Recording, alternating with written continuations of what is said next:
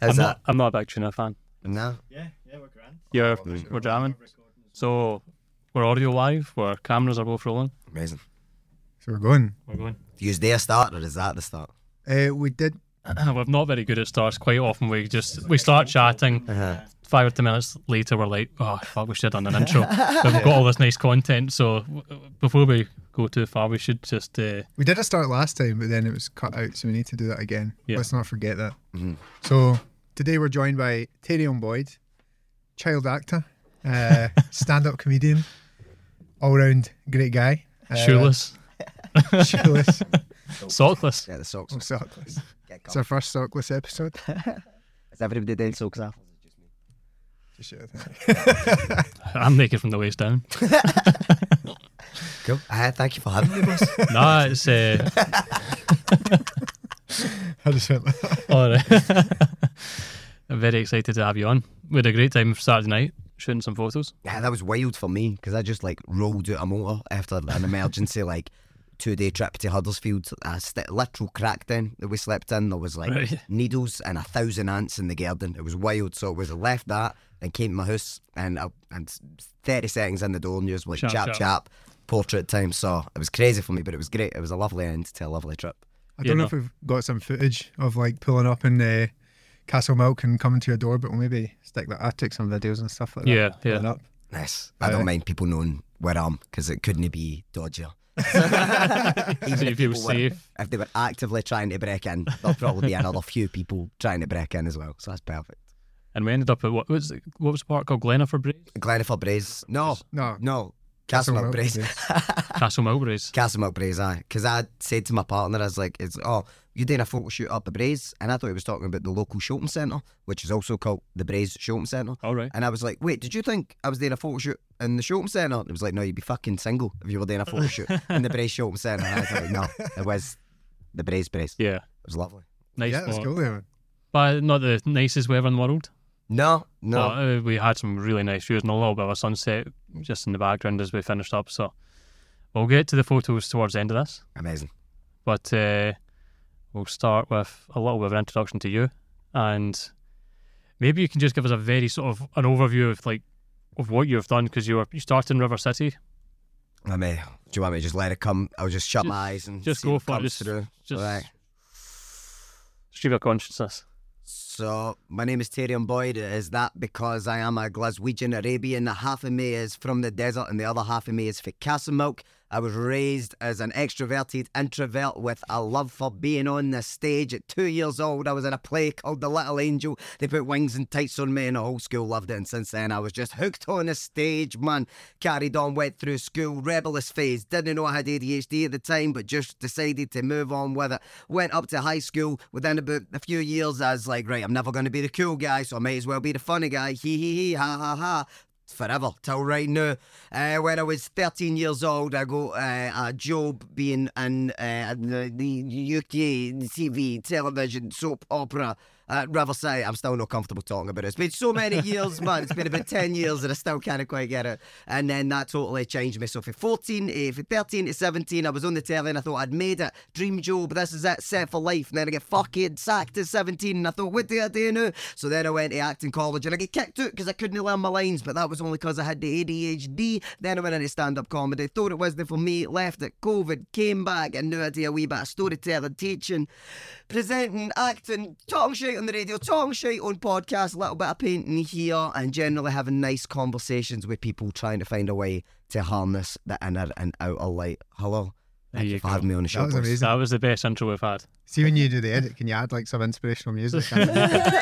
Or just a wee a, a nice push into the zoom. yeah. I that'd kill cool. We zoom in and like epic music building up. Amazing. We got a soundboard in this but Yeah, yeah, yeah. Amazing. What Wait, else, wait. what else we got? Yeah, what you got? You get farts? Oh, I can't believe we don't oh. have farts. oh, Give us a wee chat. Your mic's got a deep voice. Oh. do that intro again. Born in the milk.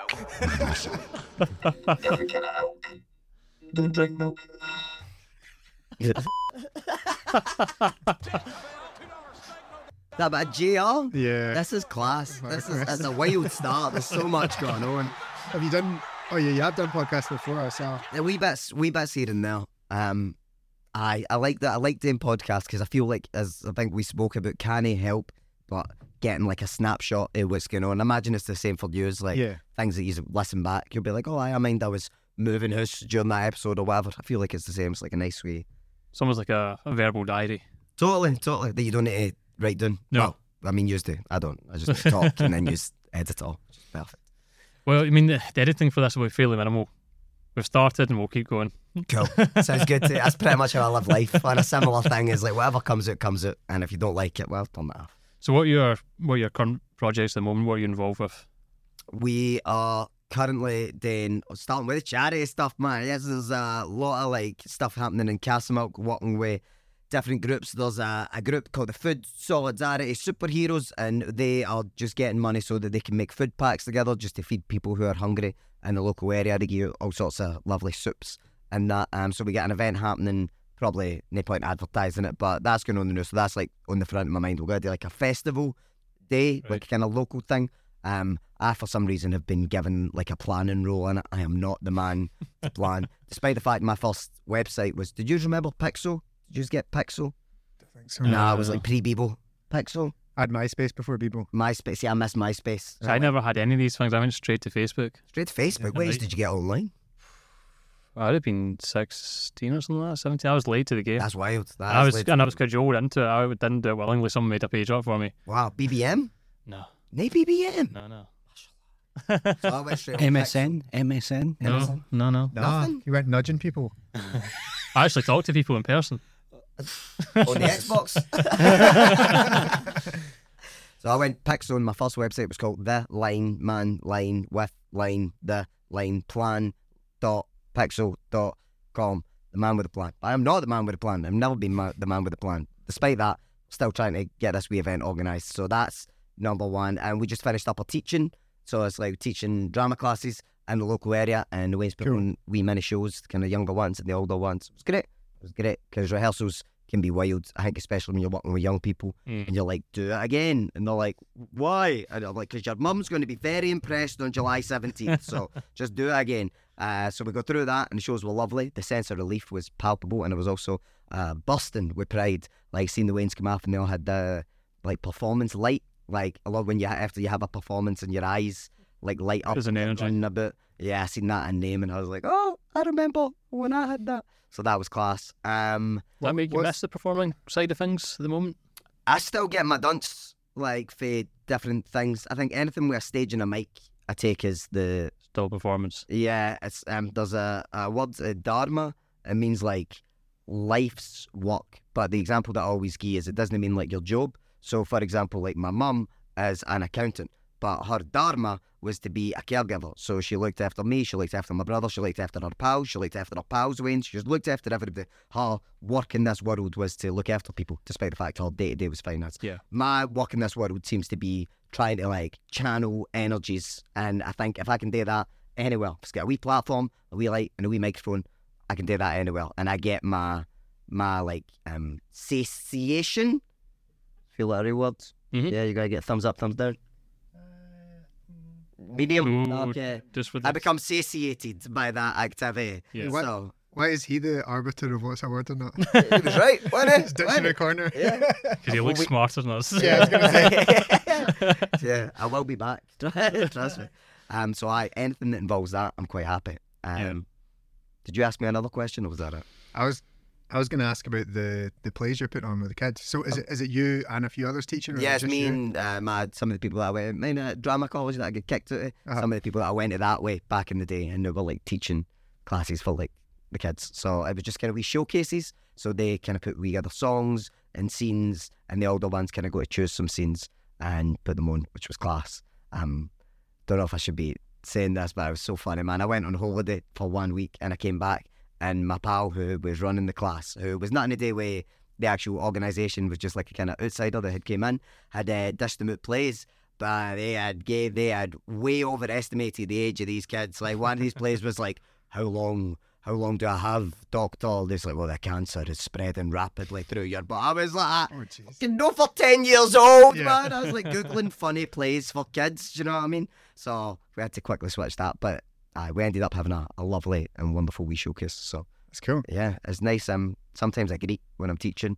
You just see them all running about, and it just hits you. You're like, this is lovely. Yeah. So, aye, it's nice, very nice. But I don't think that's my full time life Yeah. work. I just like doing it. in my community, I was teaching in like a fancy area nearby. It wasn't the same, man. These kids could play piano and were like like had like Olympic gymnasts and that. When they were like, but one guy spoke like three languages. I was like, I only speak one, and it wasn't the same because it wasn't my community. I felt like I wasn't I wasn't getting the same connection to it that I had because I went to drama classes in the local area and I spent my time growing up there. So You invested. yeah, seen people go through that thing like ten years later, but it's the same process. It's class. Hold on. Uh. that way. So how? Sample that for the soundboard. See, when you said you're in a play in Angel Wings, did you say primary two or you were two? Primary two. Primary two. Primary two. So I was like s- five. Right. Okay. So your family were quite supportive of you getting into. I think so, yeah. Yeah, my mum was kind of like, whatever you want to do, go and do. Mhm. But it's someday with rampant ADHD, that maybe wasn't the greatest, the easiest approach, Mhm. should I say, because she had to take me to a million different things. But it did mean that, like, I've done a million different things. Like, I got my. I got my black belt in Taekwondo when I was like 11 years old. Right. So, and I remember because I started going to class when I was like five and walked up through them all. And I remember it was like at a grading, so you had to drive out far away and you went to some sports centre and this guy tested you and you done all these different kind of like challenges and things. And one of the things was me and a lassie who was also grading. And we had, you know, the wee suits on and that, and the red belts with the two black tags, because, you know, once you get one mil black tag, you get the black belt. So here we go. And uh, we were doing it, and I was knackered because I was not in good physical shape by any means. I was like 10, do you know what I mean? So I was like knackered, and I was trying to throw punches, but I just couldn't.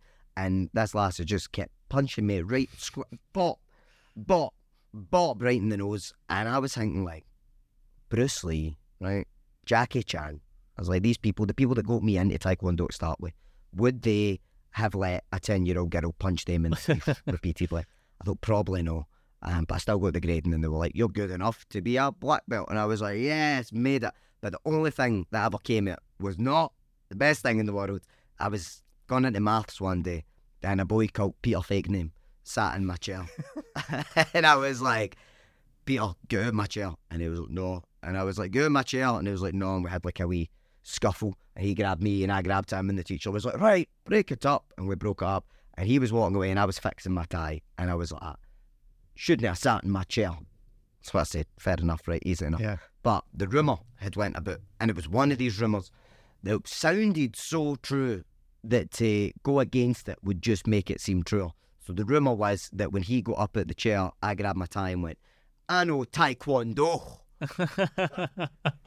It sounds believable, doesn't it? It sounds like it's something, especially it sounds something I would say. And so I had to be going, no, I didn't. I said, get out my chair. And everybody was like, ah, no, you didn't. And it was a whole Thai, Taekwondo. It was like people Yeah. going, Taekwondo. It was a whole thing. So that's pretty much. That's all that ever came out of it. Still got the certificate. for sure. And do you still is that something you're still part of? I would like to go to some sort of self, not even self defense thing, just some maybe like um like actual wrestling, no like elbow Yeah. drops and that, but the actual one where you get people, you throw them in that. I think that would be handy. Mainly because the last few fights I've been in, I've no won. I've no won them at all. You find yourself in fights often. I did well. So I've stopped drinking recently, and part of the reason was that me, I past a certain point of drinking, everything's funny. It's all funny. Everything's funny. It doesn't matter what it is. It's all a game. It's a giggle. Let's have a laugh. But other people don't find that. So I would always get to a certain point of drinking where I would find somebody massive, massive, and be like, outside. But with like a big smile, and they'd be like, what? And I'd be like, me and you. I'm going I'm to battle your head in. Come on. Come on. I'll let you through a first punch and all that. And some people were like, ha ha ha ha. But other people were like, get on good. your pal. Get on your pal. Um, so I, there was a few fights I ended up in the, the whole time on the way. I was like, oh, but.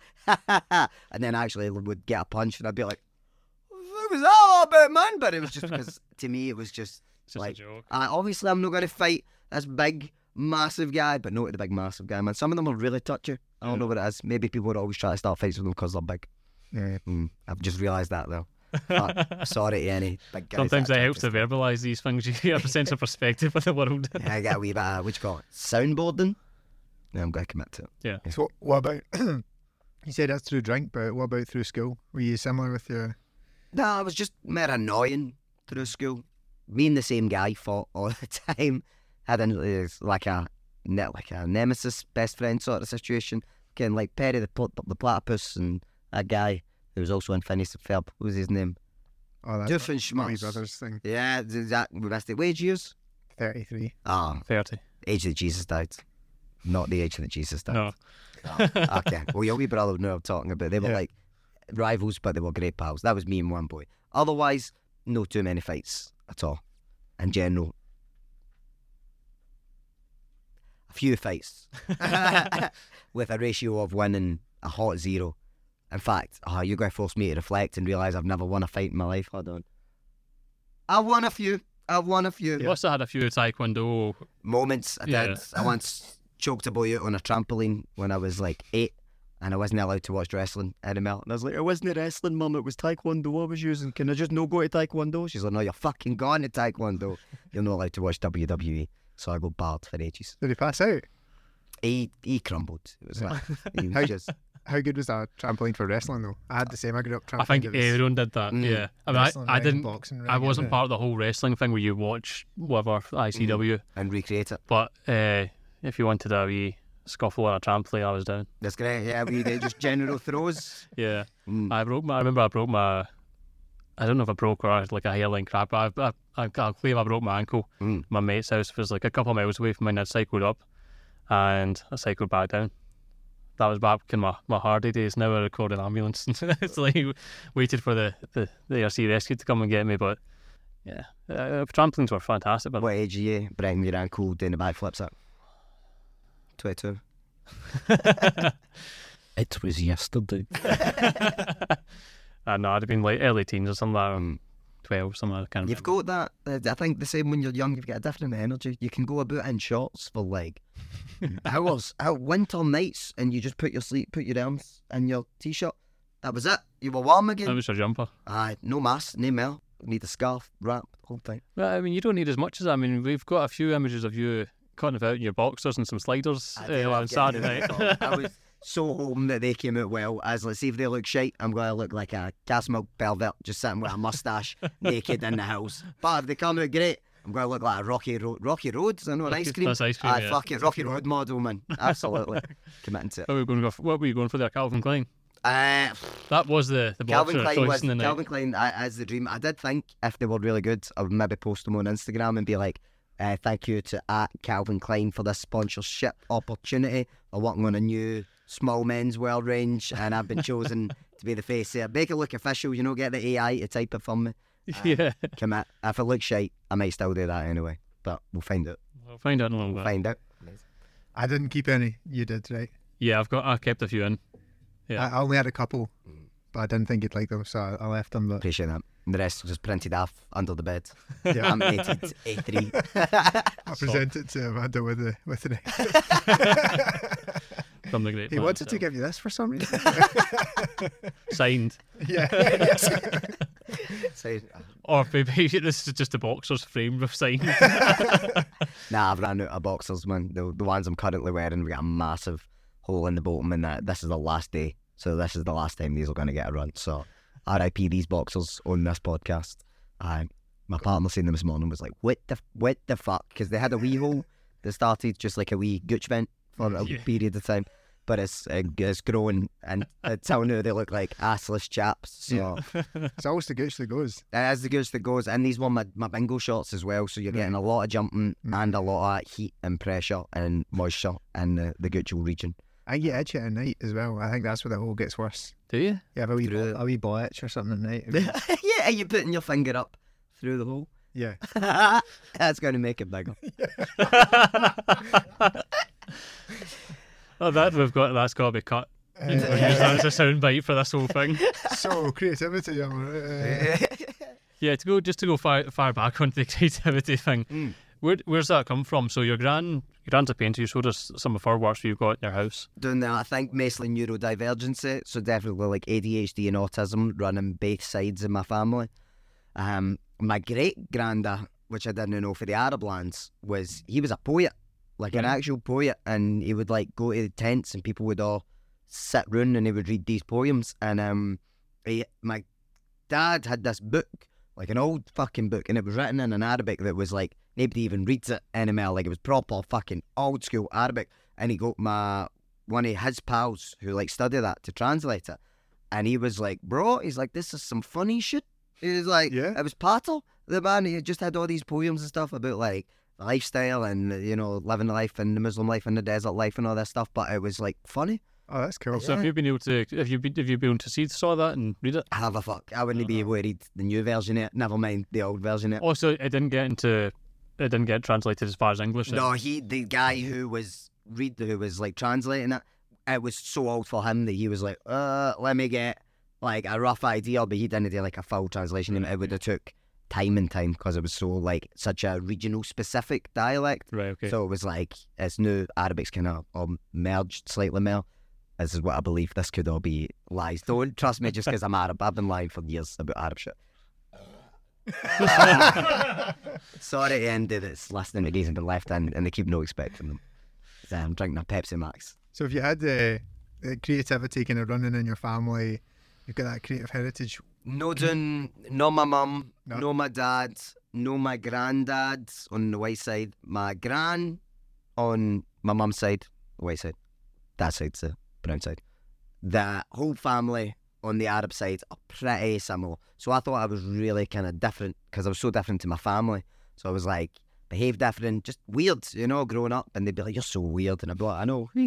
but then I went to Abu Dhabi and my whole family were like that. They were all like me. The different generations, my gran, my granda, my sisters, my cousins, they all behaved the way that I did. So I think it definitely comes down the, I think like kind of ADHD, no, not even ADHD, because I think the terms like ADHD and autism and stuff, I don't think we've quite nailed them yet. I think they're all they're all kind of like branches of the same tree. So I think neurodivergency is the best word we've got. Like neurodivergent. Like what are you? Right, I'm neurodivergent. I believe as science goes, we'll clarify what that means. But for right now, gotta go for neurodivergent. And my whole Arab side seems like neurodivergent, so it definitely runs doing that way. But also, um, my gran was very creative on the family side, Mhm. so she kind of like mentored me and kind of just like a lot of the things that I like is because my gran liked it. Um, like kind of uh, like Chinese paintings. I know there's going to be Mm. a better way to say that, but that's what we called it. You know, she's like, "Oh, do you like my Chinese painting? I love it, gran."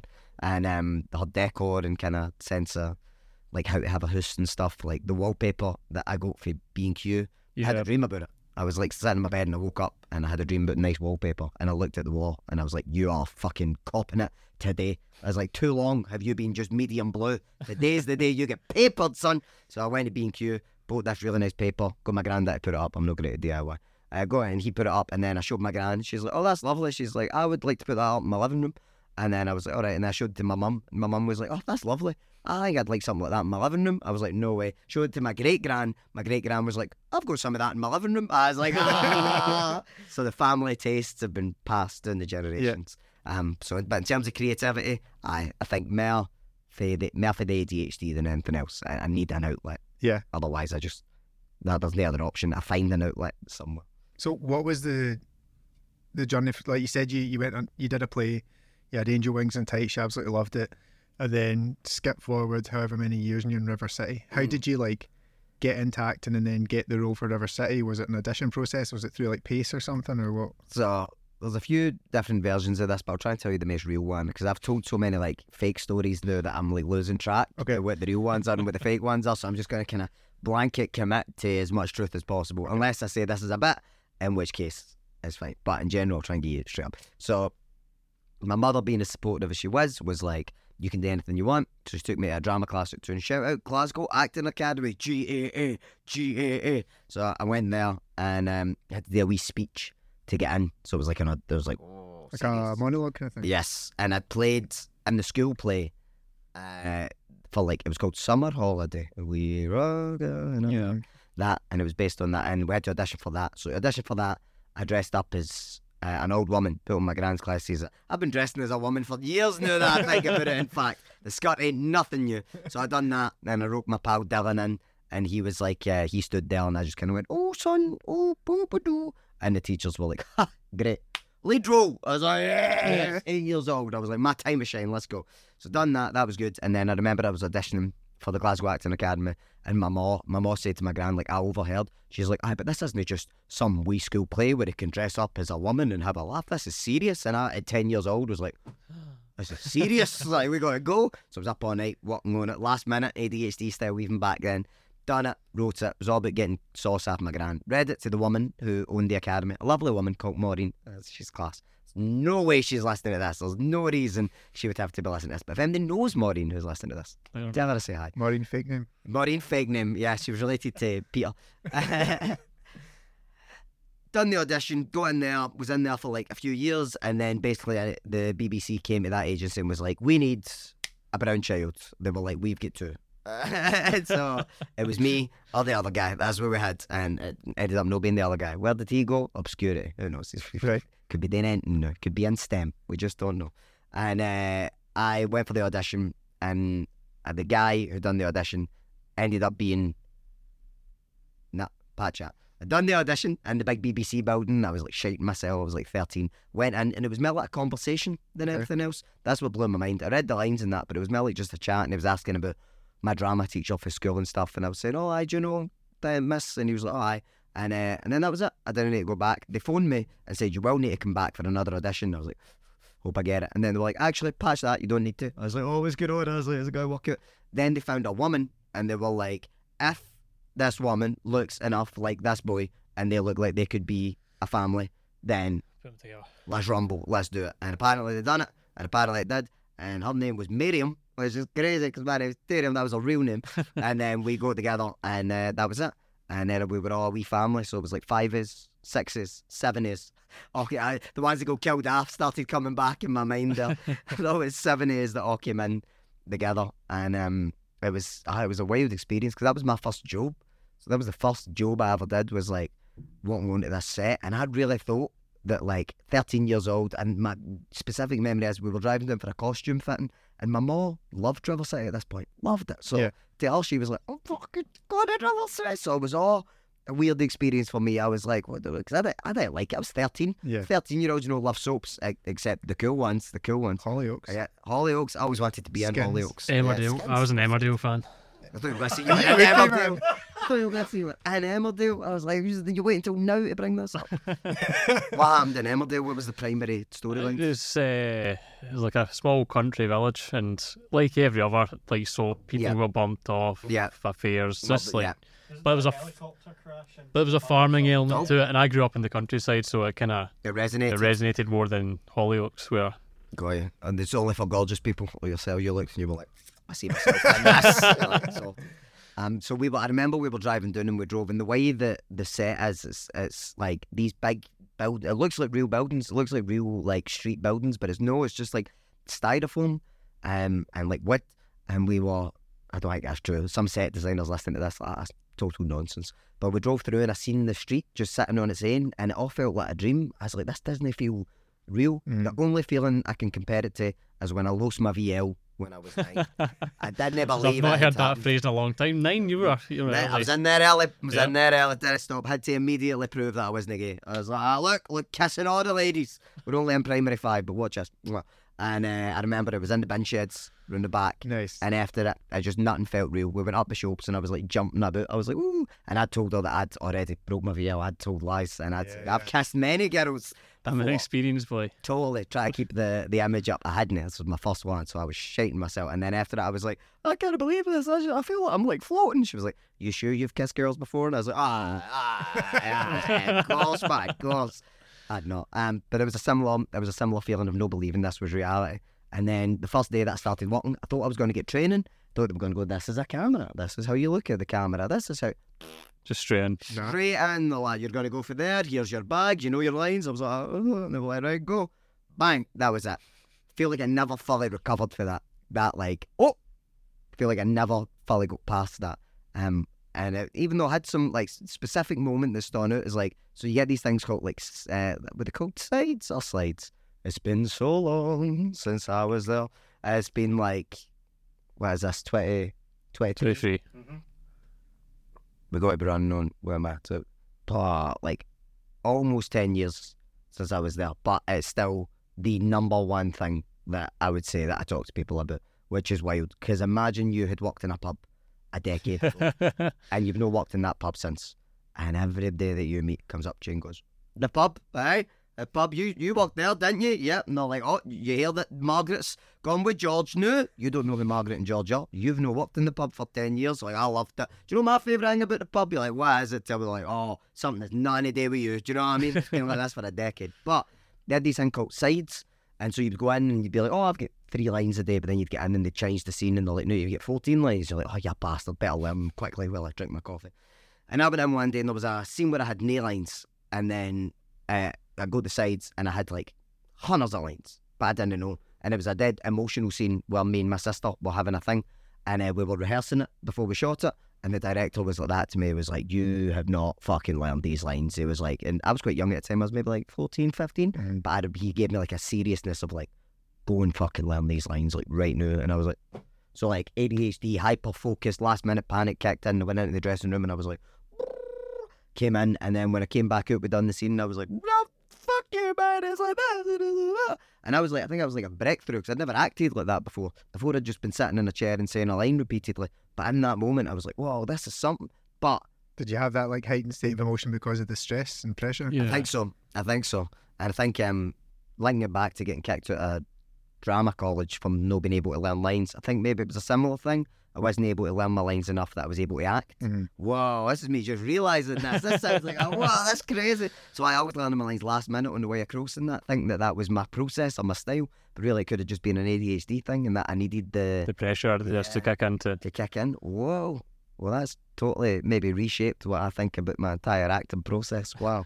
Unbelievable. Cheers, boys. Okay. I'm not about this tonight. I say that about. I remember reading something. Is it true? Like with ADHD, that a lot of them, like let's say for example, like you're saying, you leave it till last minute because you need either that pressure or like someone forcing you to do it, or like some massive goal that gives you a huge big rush. Because if you're just sitting and you need to learn lines and there's no pressure, it's like impossible to focus. I think that's the second half of it. I think the first half is trying and just totally being un- unable to, even in terms of, oh, I've got this to do. And then you just think, that brushing it off thought, Mm. that can keep going for a long time. I've got 10 days, five days, two, one. Fuck, I've got an hour. Then into that state that you talk about. Uh, so, for neurotypical people, they can, I'll read three pages on Monday and then I'll read three pages on Wednesday and then I'll do the final two on Friday and give myself a break and up. Gone with the ADHD, it's either like all or nothing, it's on or off. Dichotomous, is that right? Yeah. Yes. I would say so. So, sorry, were you going to speak? No, on you go. I'll, I forgot what I was going to say there. Sorry. okay. I was going to just ask you about um, labels and ADHD or whatever. Where do you sit with that? Like, do you do you think it's useful to have a label to to call it something? It's useful to get a diagnosis because everybody's an arsehole unless you've got a diagnosis. I don't know Yeah. why. Don't know what it is. Can I not just have ADHD without a doctor telling me I've got ADHD? Can you know sense that there's something a bit off about Just me? a higher energy. Yeah, it's like always like that. And people with ADHD, I feel it off them as well. I'm like, yeah, there's a there's a there's a, just a, a difference in the electricity. There's something. Mhm. But people, like, is it diagnosed? Have you got the certificate? have you not got the certificate, you don't have it. What the fuck? How does that make any fucking sense? This thing that I was born with, but unless this guy says that I've got it, then I have it. What, what the fuck are you talking about? Well, it doesn't doesn't make any odds to how you go through the world as a person. It won't change. Like it's just oh you got you got a label and that maybe helps people understand you and your energy and how you work, but it doesn't change you as a person. No, and there's so many people that don't have that diagnosis that as like if they, they might not even know they've got ADHD because one of the big, big, big things, one of the most painful things about it is these these thoughts and these faults in the processing are in the program and these things that would be able to be interpreted as mistakes or lackadaisicalness or other things that we then put onto ourselves and we go, that's me. I'm like this. This is how I am. We take them as personality traits. We Mhm. take them on and say, I'm clumsy. I lose my phone all the time. I can't pay attention. I don't really listen to people. All this thing that becomes like one big weight for us. But when you get that diagnosis, suddenly there's symptoms.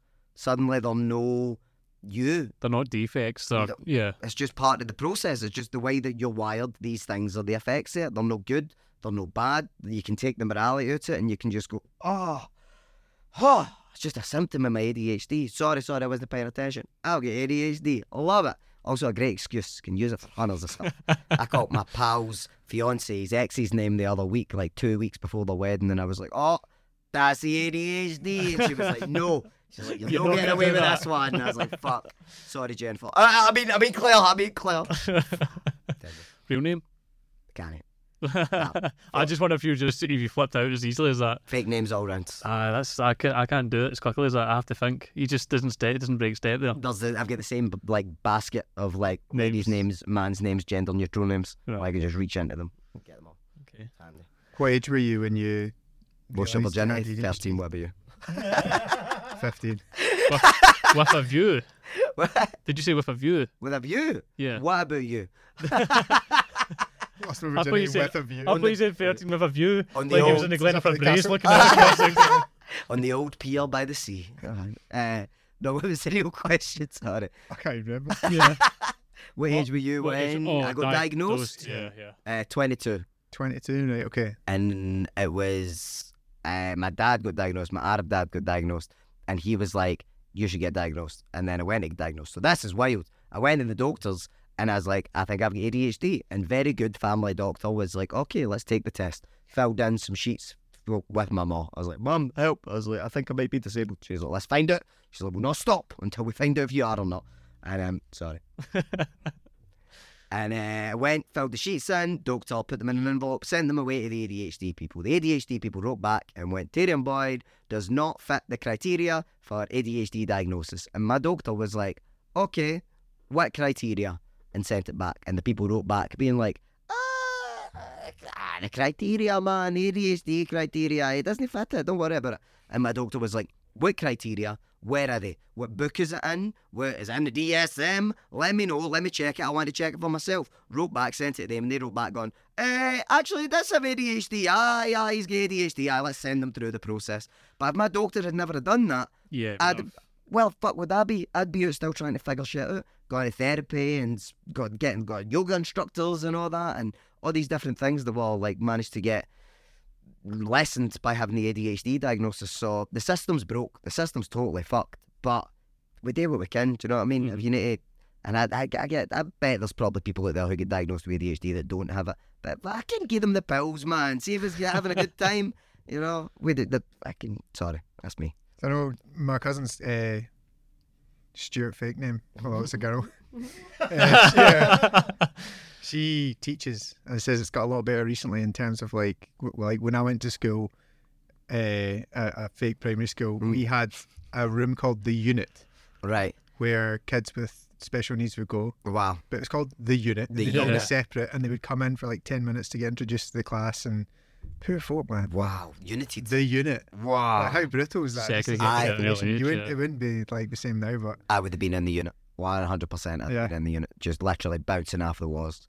That's where my pal went to one. It was called. it, was, it, was, it was called.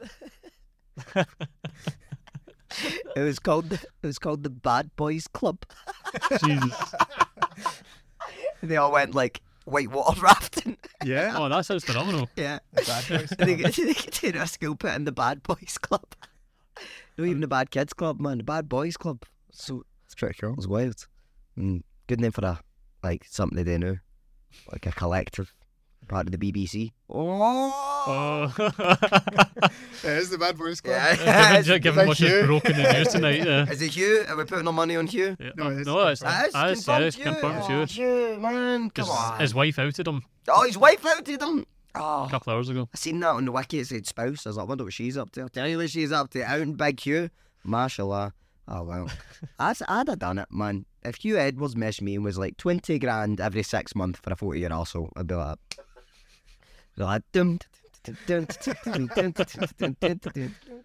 googly eyes for 20 grand above it. 100%. If, it's, if it's like a job, if it's like a job and he's like, I want photos of you, I'll give you money. I'm like, all right. Is that what it was? Or was it just like a constant? I don't know. I don't want to defend. No, I don't want to defend them. I would like to make clear I don't know what's going on. Um, my pitch is, and what I was imagining it as was kind of like a one man only fans but we just we don't, we don't know what he's up to. So I'd like to publicly denounce the actions of Huw Edwards and all involved.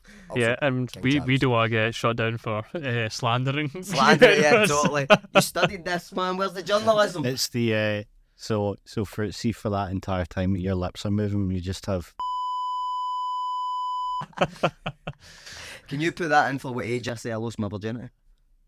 Thank there you. you go. the edit. I, I don't think they're coming free for that one. so it's big. So- As long, as it wasn't in the BBC building. Huw Edwards. I worry. I do. Uh, I do worry about the what. I, I worry about it less now, but I did worry before about things I'd said coming back because I live in such a state of life. Like I live like that quite a lot of the time, so I do worry about things like suckling it and like suckling back. You ever get any fear about that podcasting wise? He's he's just like ah, part of what happens. Not really, no. I don't think we've had anything that controversial, have we? We've not had it controversial, but I am conscious of what I'm saying. Got you.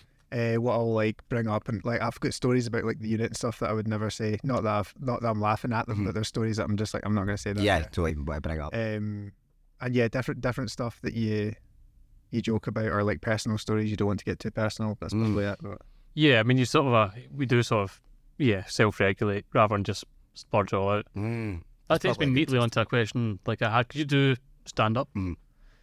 And something I've asked all the stand up artists we've, we've had so far is like, where do you stand in terms of like freedom of speech versus shock and awe type of comedy? Is there things you won't joke about, things off the table, or is it everything goes and if you don't like it, switch off and don't interact with it? So referring specifically to my own kind of journey that I've had when I, I think there's definitely something to be said for she's got to at least a little bit of an authentic place. Yep. At least a wee bit. Even if the authenticity is as thin as I find this dead funny. Good. Okay, cool. If everybody else hates it, as long as there's some shred of authenticity in it, I think you're good to go. When I started, I was like, Alhamdulillah, Arab this, Arab that, mashallah here, wahala here, like, and just, and I'm not even that Arab, man. I've, I've spent most of my life in Castlemilk and like six weeks in the desert, do you know? But I came back and I was like, oh, Arabs always take the left shoe off first, and Arabs always sleep on the couch on a Wednesday, and just made all this shit up. And don't get, and it was, don't get me wrong, I got laughs, did get laughs, and that was my only goal. I didn't want to be authentic in my stand up. I didn't mind no being authentic. I think my secondary goal was trying to figure my own shit out, which is a dangerous thing to do on comedy stages. Although I think that's maybe what everybody's doing. But my number one goal was impress people, get people to like me. So I was willing to say whatever I thought that they wanted to hear to laugh. I think if you're doing that, it's with, with- especially with stuff that might be like kind of darker or a bit more touchy. if you're doing it purely to try to get the audience, to, like if you're doing it for them, uh, I don't think so. I think if you're doing it for yourself, Yeah. whatever, whatever it is, as long as you get enough that you can like stand by it and go, ah, you might have thought it was wild. That's your perception. Totally get it. That wasn't my perception. My perception on it was this. I think you can stand by it. But I don't believe in telling people what they can say and what they can't say. However, somebody telling me what I can and can't say actually led me down like a massive life changing path of chasing that authenticity. So if I hadn't had that kind of gatekeeping uh, like guidance, then I would maybe still be running. Do I might be sitting here the now going, "Mashallah, oh, is, is, this is the traditional Arab podcast dance." Oh, hey, oh. So I think, yeah, it's too it's too subjective. I think, but my biggest thing would be have something to hang your hat on and go, "This is mine." Yeah, I fucking said it. You want me to hear me say it again? I'll say it right now. Otherwise, yeah, Distance yourself from it. yeah, leave it behind. Yeah. What about you? What do you Alan? I, I sort of agree with you. Like, if people allow people to say what I was, whatever they want to say, and if people like it and they reson- it resonates with those people, then that's where your audience comes from. But if people hate it, Mm. they, they, they'll actively not watch you. Yeah, you're good to go. And th- that sort of it's sort of self-regulating then because people will drop off the edge because no one wants to book them, no one wants to hear them. Totally. Um, so if you're spouting hatred about people or genders or whatever it is, then y- people aren't gonna people aren't gonna find it funny because it's it's coming from a disingenuous place, like you're saying, is you've lacked that authenticity. Mm. So yeah, that's kind of where I stand. I don't I don't feel like speech should be regulated to that extent, Nah. but people will sort of moderate themselves. I have seen like stand ups, like especially because when you're starting out new, you're basically just. I mean, some people the exception, but most people are just shy for ages, and then you find who you are. Mhm. And when this, comedians go down like the dark comedy route, shite dark comedy, as I always that's no fair to call it shite actually because I had a conversation recently when I was talking to a kind of kind of seasoned, wizened, grey bearded veteran of the comic scene, and I was like, and I and I was like, because I was getting a bit bored during a show that I was at, and I said to him, I was like, how do you do it? I was like, how do you just watch comedy air and air and air again? And he kind of like totally subverted my expectations. And he was like, I don't see it as watching comedy. He's like, I see it as we're all doing a thing here. Like the person that went up first, they started it, and the host is doing it, and this comedian that's on the news doing it, and we're all trying to do it. It's like a collective effort to achieve this thing, and that's what I'm watching. I'm watching this thing grow and develop, and I was like, whoa, that's absolutely class. Oh fuck, what was my original point?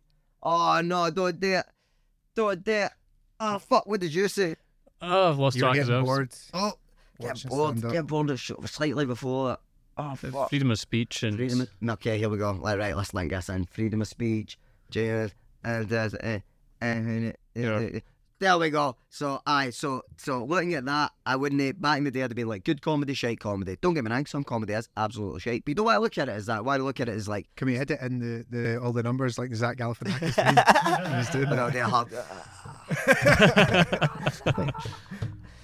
Perfect. Uh, so I wouldn't say a shite comedy, but like new people who are starting out that go down that dark comedy route, when at Disneyland, it's hard. They're like, aye, and then I fucked Madeleine McCann. oh Jesus. Pure silence in the room, and, I, and that's when I'm like, I'm like, You "Oh." start, yeah. I'm like, did you, is that, are you hanging your hat on that? I'm like, do you find that funny? I'm like, I don't know, I'm find that funny. But I think eventually some of these comics find their groove and they find what audiences find funny and they find funny. But I'm Jake- not a dark comic. Well, See, when it comes to like censorship, and that, I think there's a lot of focus on comedy, and it's a weird focus to have. Like everyone's like, "Oh, Friends couldn't get made nowadays. Oh, The Mm. Office couldn't get made." Why not? Like, who was offended watching fucking Friends? mm, And then, but when it comes to dark humor, what I've noticed is I think you need to have a relationship with the audience that they know you're not actually sinister and saying. If you come out Yeah. unknown and start spouting off what Mhm. Dave Chappelle, Ricky Gervais, if you did their stand-up set as nobody, they'd be like, "Who? The, who's Yeah. this wanker?" what's going on? But if you know they're not actually, there's no malice in it, Mhm. or you would hope, then it- then it, it gives them that permission to joke about things in areas that you maybe wouldn't normally dare. Yeah, and it's their craft, I guess. It's their, they're like, I've chosen this as the path of how I'm going to Yeah, develop myself. And if they can create, like anything, if you can create that relationship with the audience and then perform your craft, that's great. I think if you're using it as like a, like a shock and awe tactic, and that's no that authentic to you, and that's no the way that you want to pursue your craft, then I think it can be can be just cringe inducing. But but then when you see comics are great and they're saying the worst shit, Yeah. shit, they're like shit they made you go, but there's a whole audience laughing at it. They're like, well, suddenly it's just seems to be alright. I guess Yeah. that is the the craft. It's sort of So what- safety in numbers then, isn't there? Though? What What do you think when you said there has to be authenticity in comedy, right? From like absolute love comedy, I've watched like stand up like forever, and there seems to be a path of, you know, people will be shit or they'll be a bit hacky, and then they'll be their authentic self. but then they reach a level of fame where they start talking about like world topics, Mm. world trends, and they kind of see themselves as an authority to talk on anything, and it's no longer about and uh, something authentic to them. Mm. They're talking about world, world issues, and you get it on podcasts as well. Like some people think their opinion's important enough that they can just start chatting about world issues, and it's like, who are you? Mm. Like nobody cares what you think. Yeah, go back to telling me about your granda. Yeah, I exactly. was loving that. I think I did hear somebody say once that once you make it as a comic, your life is mostly touring. So you go to a venue and then Mhm. you go to a hotel room and then you go to a airport and then you go to the next place and then you just live that like on the road life. So you don't have a lot of time for these moments to occur. or fresh, like fresh material and stuff. I think I think I'm almost out of can, so I should be we'll be safe later. Yeah. Um, so you end up writing stuff about how airport toilets are deadly and stuff on that because you've no you're no living your life, you're away from it, removed.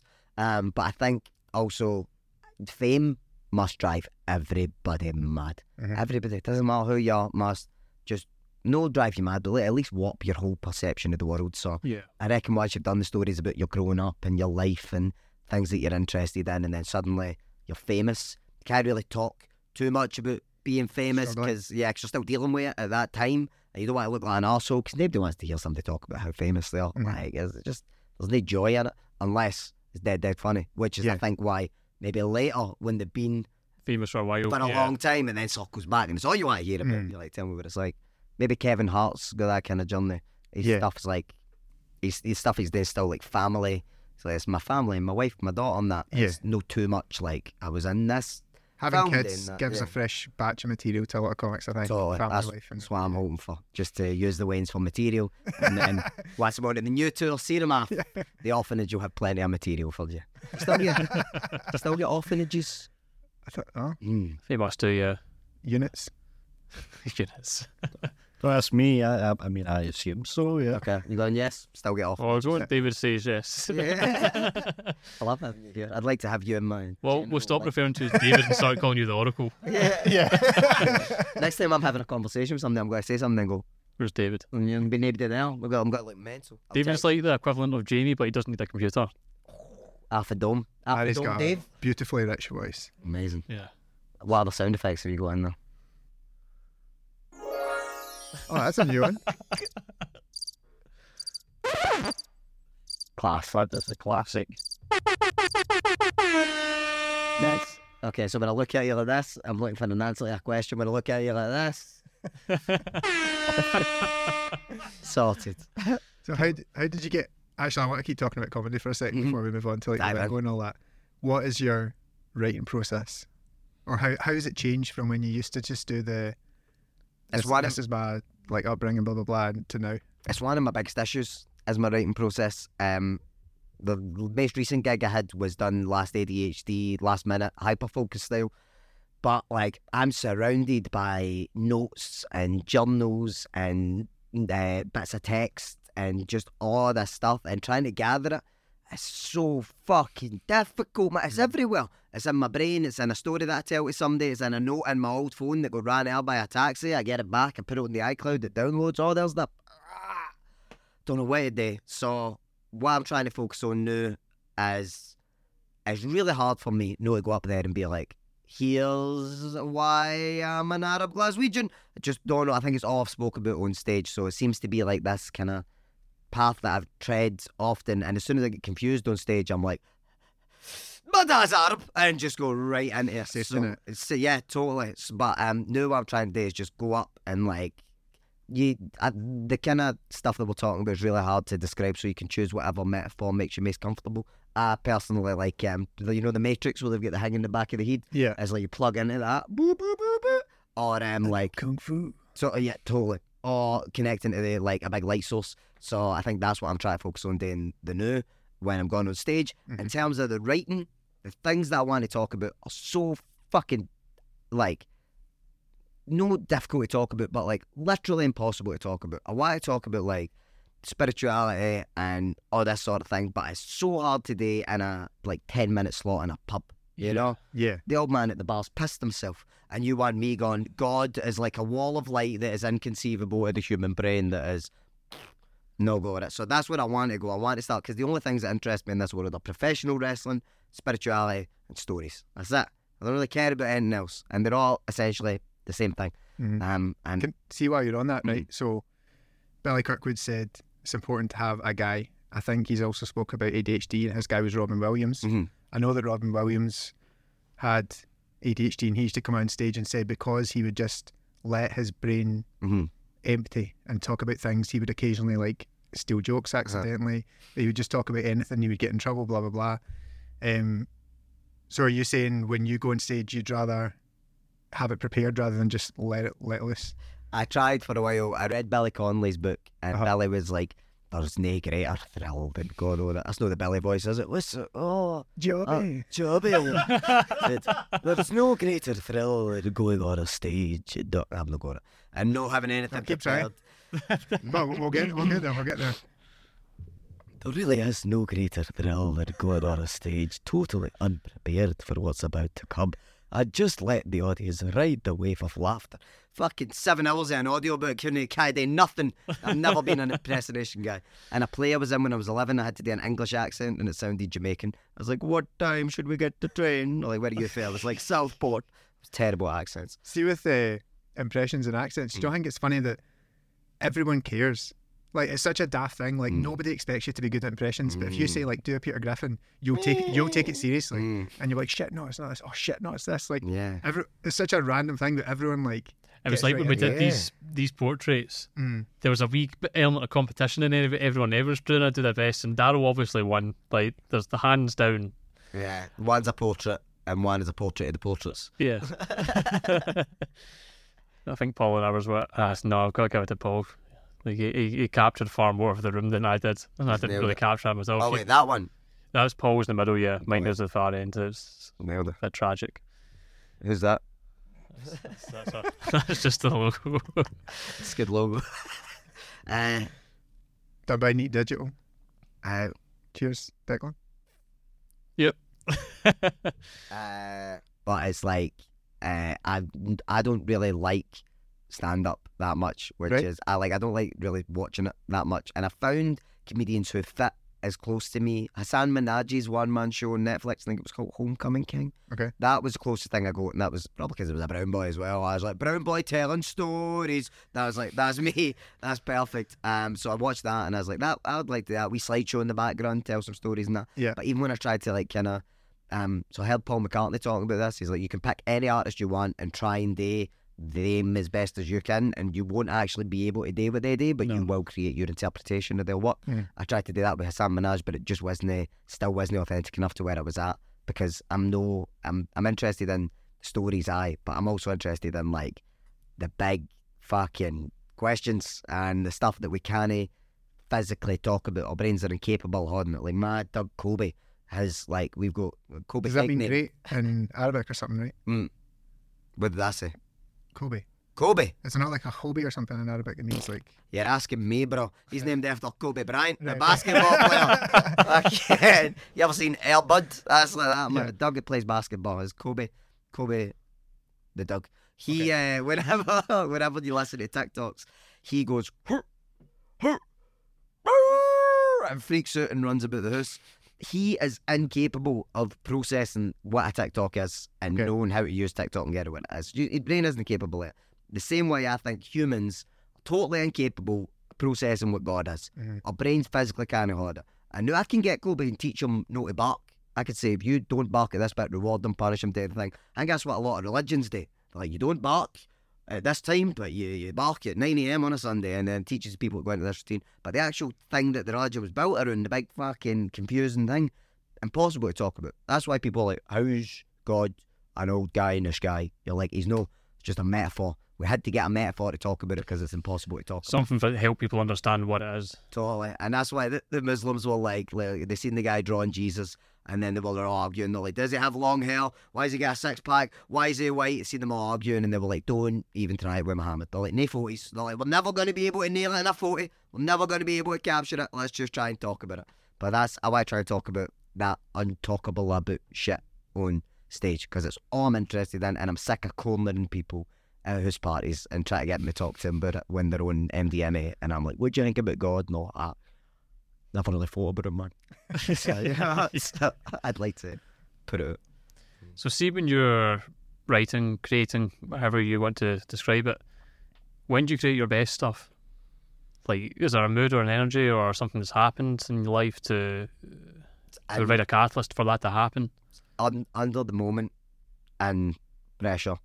And it seems to be that my material is made up by telling somebody the same thing repeatedly until it becomes a thing.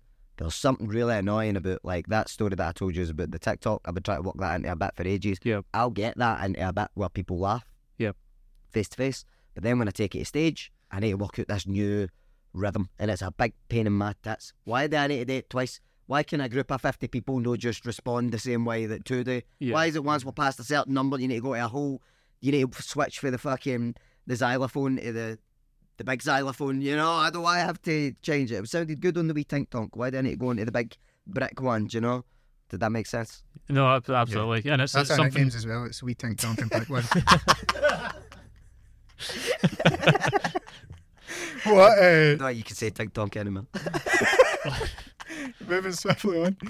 We'll get I love that in, Ca- in the Castle McBraze. You said your stand up usually comes from you tell a story a few times, you get a good reaction, you're like, right, that's going to be my next stand up But Because I've never heard anyone else say that process before, and it just makes so much sense. Yeah. Like everyone's got stories that they prefer and they love telling, and they know it gets a good reaction. You're like, Totally. yeah, that's a stand up bit. Tell the tell the one about tell the one about the boat. Tell them, go tell them. They go, oh, right, so right, so we're out on this boat, right? You know, that's them start of the bit, end Yeah. of the bit, the end of the bit's when the laugh comes. Everybody's got them. I thought you were telling I'm about me. to say I got, I got, I got afraid there. I was like, what bit about the boat? I don't remember what. It was it was wet on Saturday night, but it wasn't Noah's Ark. no, Was it? it wasn't boat, but I was out my boat. uh, I was overboard. Uh, I know it's that that like they bits, but it's amazing at a party or like the new like when somebody says something to me and it sparks it. See when I'm up on stage and it's just a bright light and the emptiness, I'm like.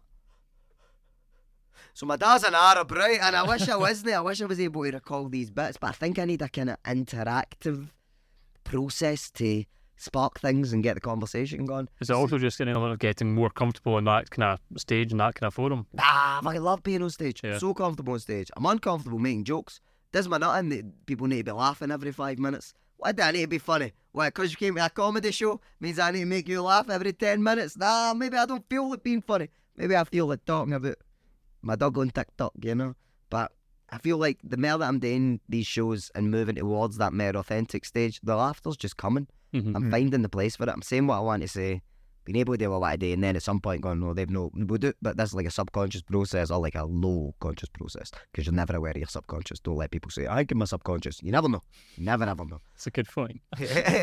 So are you you're saying you're kind of transitioning from a joke teller to a storyteller with laughs in it? Totally. Because Yeah. I've done a storytelling gig, and this is really interesting. I'd actually like to get your take on this. It was, I've done a storytelling gig in Swift. done a storytelling gig in Edinburgh, and it was um, this place had been emailing me for ages, and I was like, I'm going to do a fucking gig in you one day, and then I totally forgot. That's So aggressive. well, it's because I kept getting the emails through, and I was like, oh, but I'm not going to delete you because I'm going to do a gig. And then uh, somebody booked me for a show, and like, I was in this place, and I was like, oh, eh, meh, fucking told you, told you. So I done it. It was a great show. It was doing like a festival thing. People know the Edinburgh Festival, just like a wee smaller day festival. People come in, told the story about being Arab, told the story about my mom having er cancer, and my mom and Chico were in. Chico, oh, I've used that real name. Oh, fuck, ah, Chico, fucking. Went. Oh wait, that's a fake name.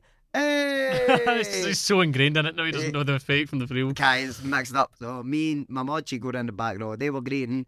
I was greeting. I felt like I went to a really pure, authentic storytelling place. I impacted the audience. A woman came up after me and said, as a as a mixed person living in the UK, I've never heard this story expressed like this. Thank you for telling your story.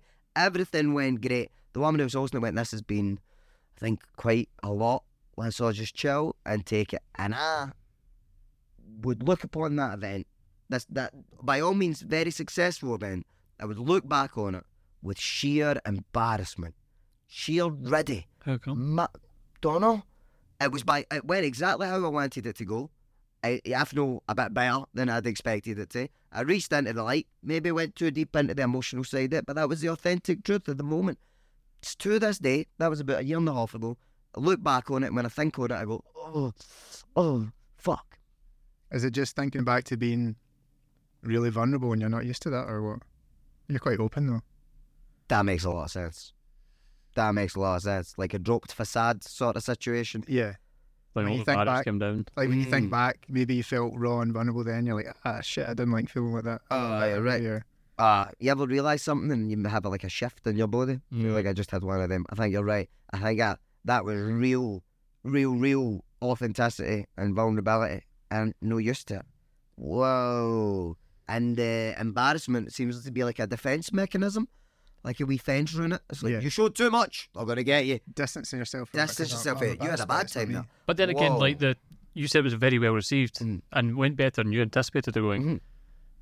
So yeah, that's difficult to explain necessarily why embarrassment Yeah. because you you that ought to be a positive reinforcing type of a, an Mhm. emotion to go along, even if you I will. feel like you were extremely vulnerable in that.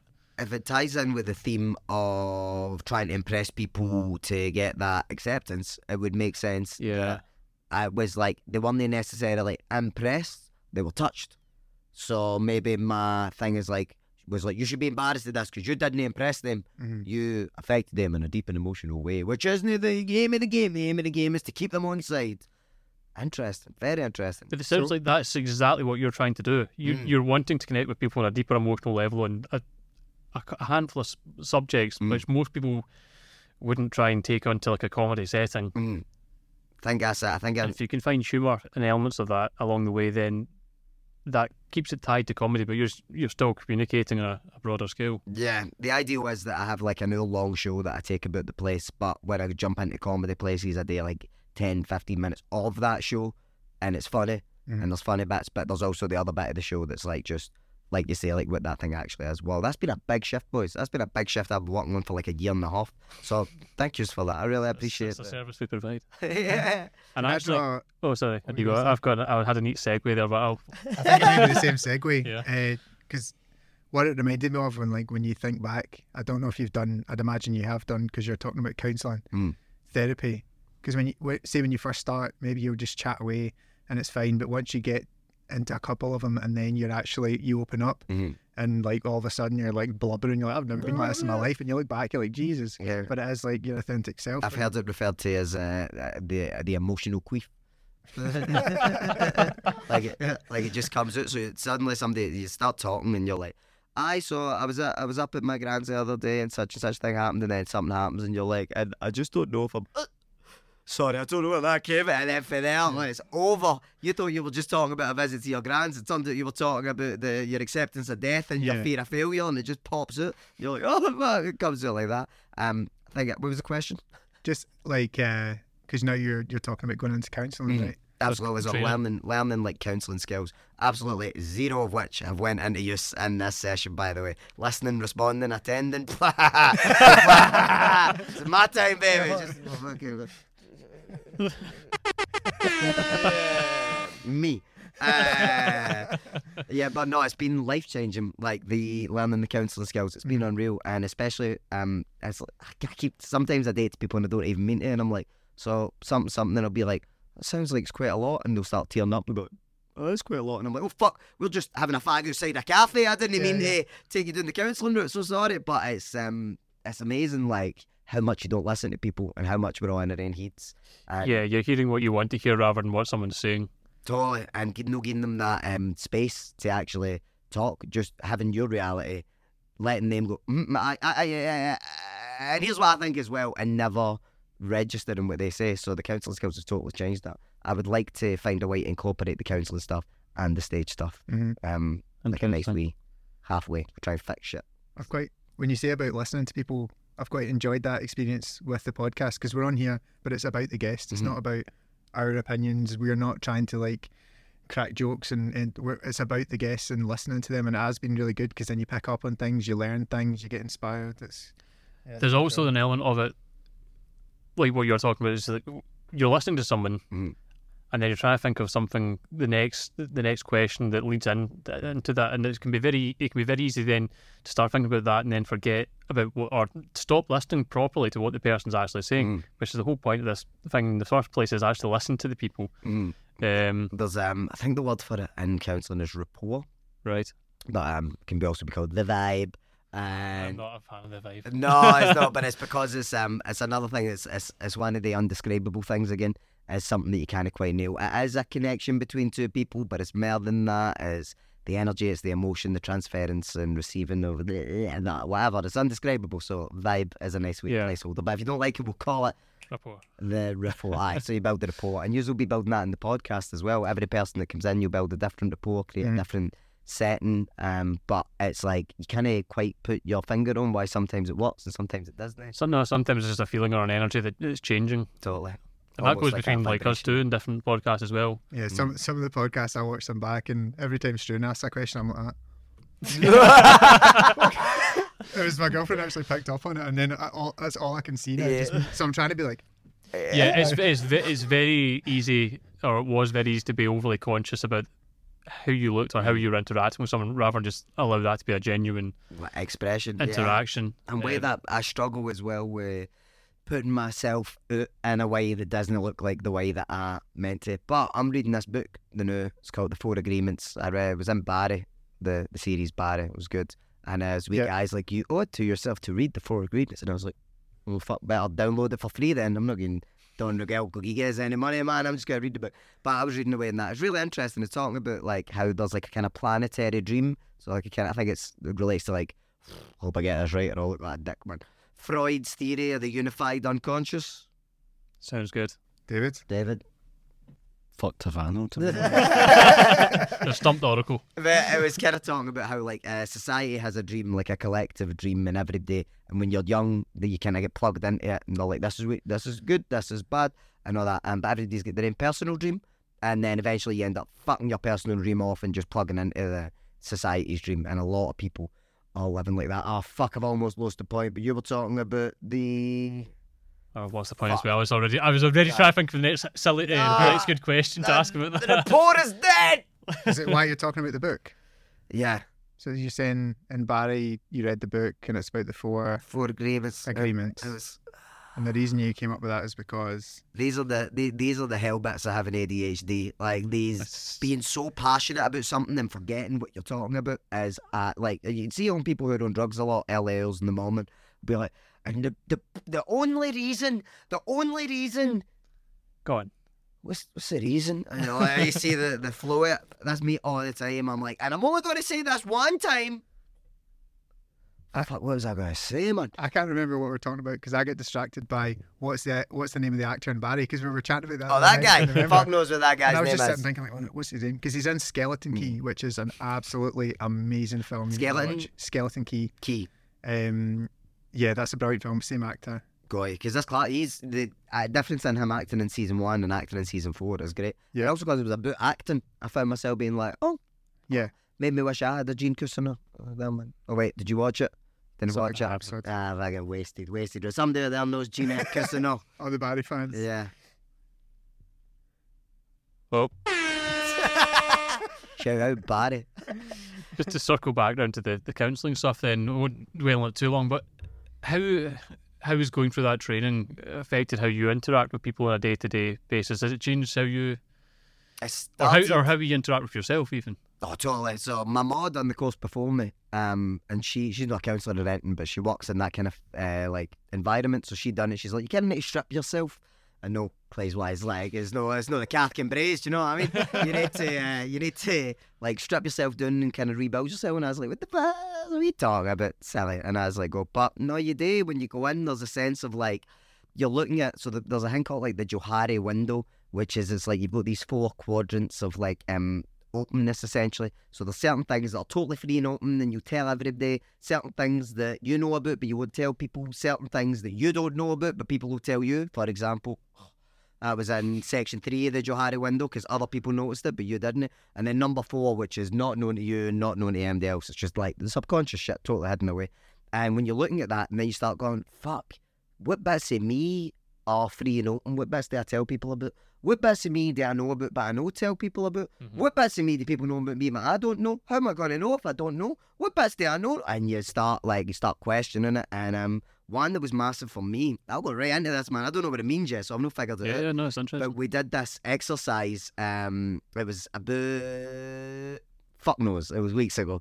But basically, you it was like a kind of so you shut your eyes and they talk you through it, and they're like, "You are at a bus stop and it's ready. You're carrying bags. The bags are very heavy. Oh, All this. It's no hypnotism sort of thing. It's more just like an imagination exercise. Like you could stop and go, "Wait, bags?" And they go, "Yep, bags." And you go, "Right, right, cool. Got my bags." So we done that, and then you go into this wee shop. And it's dry inside the shop, and there's a wee magic man, and he's like, "Hello, welcome." It wasn't Irish, it wasn't mine, my one, but it didn't say. I thought that was Billy Connolly. It's like, oh, hello, hello, welcome to the magical shop. You feel free to take anything. I'm not gonna feel free to take anything you want. So anyway, we've done this whole exercise, and you could take whatever you want. And they, when they said uh, the first things that popped into my head, it was like, you can take what you want. And mine went like, um, fame, acclaim, love. And, and you, is that going to come through on the podcast if I keep doing that? Yeah. A little bit. Okay, I'm going to slap my leg. Fame, acclaim, love. And then I thought, oh, come on. I was like, the shop with everything in the world, and you took what? Fame? Fuck off. I was like, what are we doing then? So I shopped about a bit more and I found a piece. I was like, peace will do. I was like, I'll take peace. Peace and jam. I thought you meant a, pe- a chicken sandwich. and then I shoved it at a 20 story flat. That's a, that's a reference to the Castlemilk theme song. Oh, you can't fling your pieces at a 20 story flat. 700 hungry winds will testify to that. If it's butter, breeder, jelly, if the breeder's dead or pan. The odds against uh, reaching out are 99 to 1. That's talking about how the poverty in Castlemilk is so rife that even if you throw a piece out a 20 story flat, children will be waiting at the boat to catch it. It's actually a really dark and Yeah. tragic tale. So I was shopping about the shop and I took piece and a piece. I was like, that's great. And then on the way out, he's like, oh, but wait, you can't take your thing without leaving something. And I was like, oh, interesting. And I was about to leave and I was like, would I want to leave? And I started thinking about it. And before I got a chance to think about it, something screamed from within me and it went, this body. And I was like, what? And it, you know, Dementors in Harry Potter? Mhm. It was like a Dementor came off me and went into this cupboard there, like where all the things are stored that went like, "Vroom." That was a Dementor. uh, Dementor. and went like, "Vroom." and I was like, what the fuck does that mean? This body? I was like, no idea what that means. So I'm still figuring it out. But all these things start coming up and you start questioning things. You start having like answers to work out. You start having different interpretations of yourself, the way you interact with people, the way you interact with the world, your authenticity, your genuineness, your levels of acceptance in the world, and you just start becoming conscious of them. And to bring it even into the light of consciousness changes it ever so slightly because before you didn't know about it, Mhm. and now you know about it, and now you can look at it and go, "What the fuck? What the fuck?" So it's been massive, and I'm only on the first quarter way through year one. It's like a three-year process to become a counsellor, so I'm not even like, not even one eighth of the way done, and it's already changed so much of how I view stuff. And I'm also going back to counselling on Friday because I got a few wee sticky things, just Right. wee things that I can't seem to. I go left and it, oh fuck, and I go right and it, oh fuck. So get a counsellor in. You're like, what's going on? And then some of that. Yeah, some of the queefs. Yeah, some of the queefs, and then cured. So when you say, what was the window? It's something to do with like what other people know about you that you don't know. Yeah, Is that one? The, yeah, so that's the Johari window. J O H A R I. It sounds really cool, but it was just after a guy named Joe and a guy named Harry, and they Right. put their names together.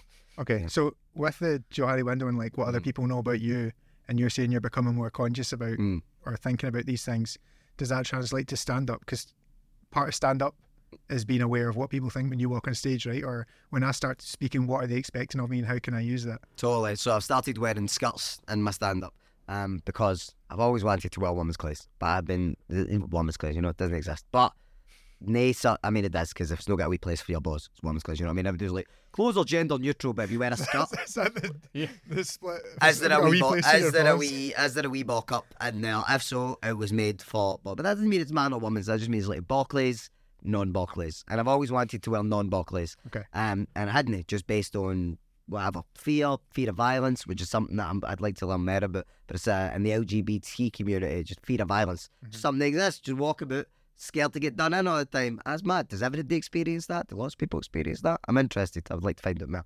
So um, I wasn't being authentic. I was, as I say, being this, whatever uh, people needed, being like a kind of mask reflected back. Going, hey. But now when I started doing stand up, I'm like, I'm like, I want to wear high heels. I want to wear a lovely big dress and I want my makeup done on this. And eventually I want to wear big fucking ball gowns and shit. Don't know why. Couldn't tell you. But that's something that was used to be known only to me and not known to other people. As soon as I walk out on that stage and do a cartwheel at a fucking one slit skirt, it's free and open, baby. Totally free and open. So this is it. And I'm trying to, in my set, I'm talking about authenticity. I'm also ending it with um, say who you are. No. Say it, be who you are. Say how you feel. Because those who mind don't matter, and those who matter don't mind. And I thought that was said by the cat in the hat, but it wasn't. Apparently, nobody knows who said it. It's like a mystery. But some people, like Dr. Seuss has been gave it, Okay. but nobody actually knows where it comes from. But the punchline still works if I say the, the cat in the hat. So I'm going to keep saying it was the cat in the hat. But that's kind of like the whole premise of my set now is I'm like, yes, there is funny stories in here, but also this is as much me as I can possibly be.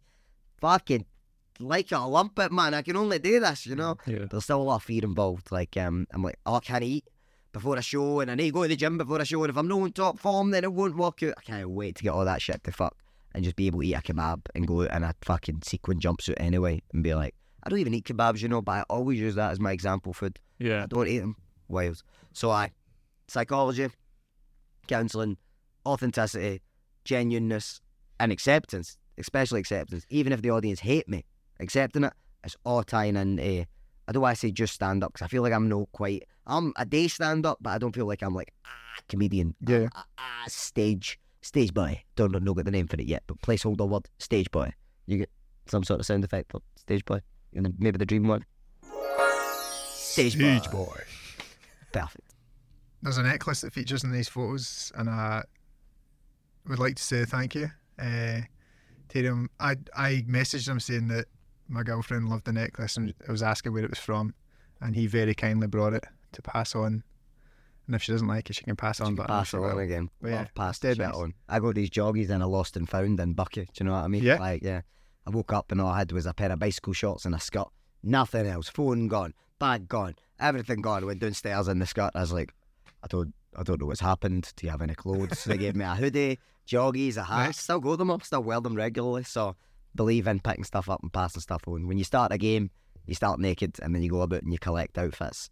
That's how I live life. So Terminator. Terminator. Terminator. Wake up every morning, ball up naked, fucking wee brown arse in the middle of a car park, and then stand up, and then I just take a hat off somebody. It's perfect.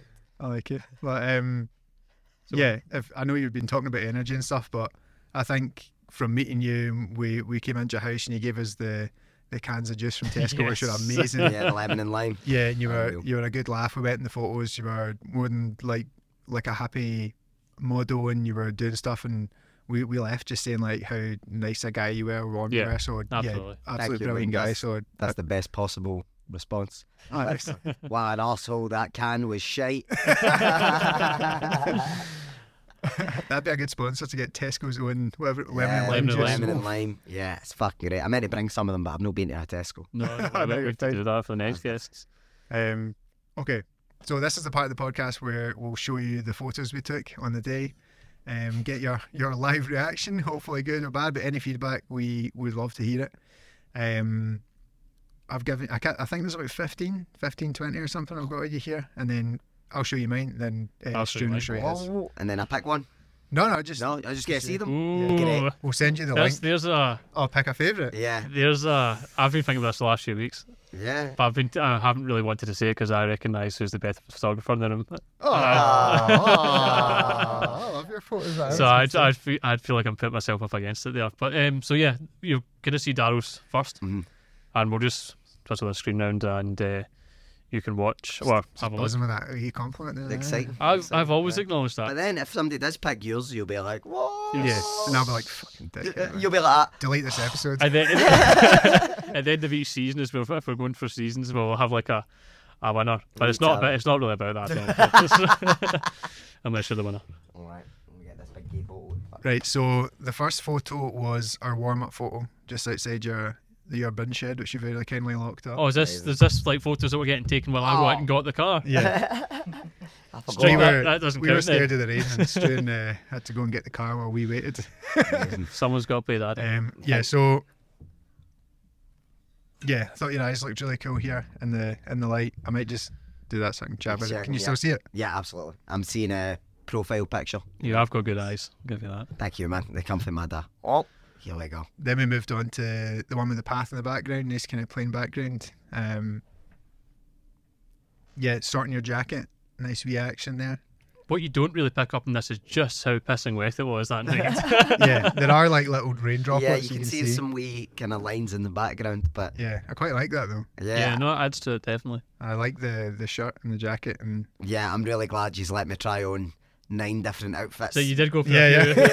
yeah, very happy that we managed to settle on this. Oh, the sand! I'm, f- I don't know. It was only two days ago, but seeing it all come back, I'm like, oh, I the sandals in the hill and oh, fuck, Yeah. aye. and one thing I will say, I've got your Chris Jericho sequence as like a gift, but that's not in this. Got I'll. I'll give it to you after, amazing. as well as your tree swing. Woo! Great. Don't know what I'm going to do with all this, but something, something big. Oh, But yes, this is sir. the Proper this is a modelling. Calvin yes, Klein. sir.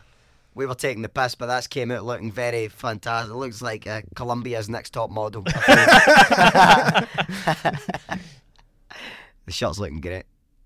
And then this is the one where you're on top of the pole leaning forward to get the, the guns Yes. out.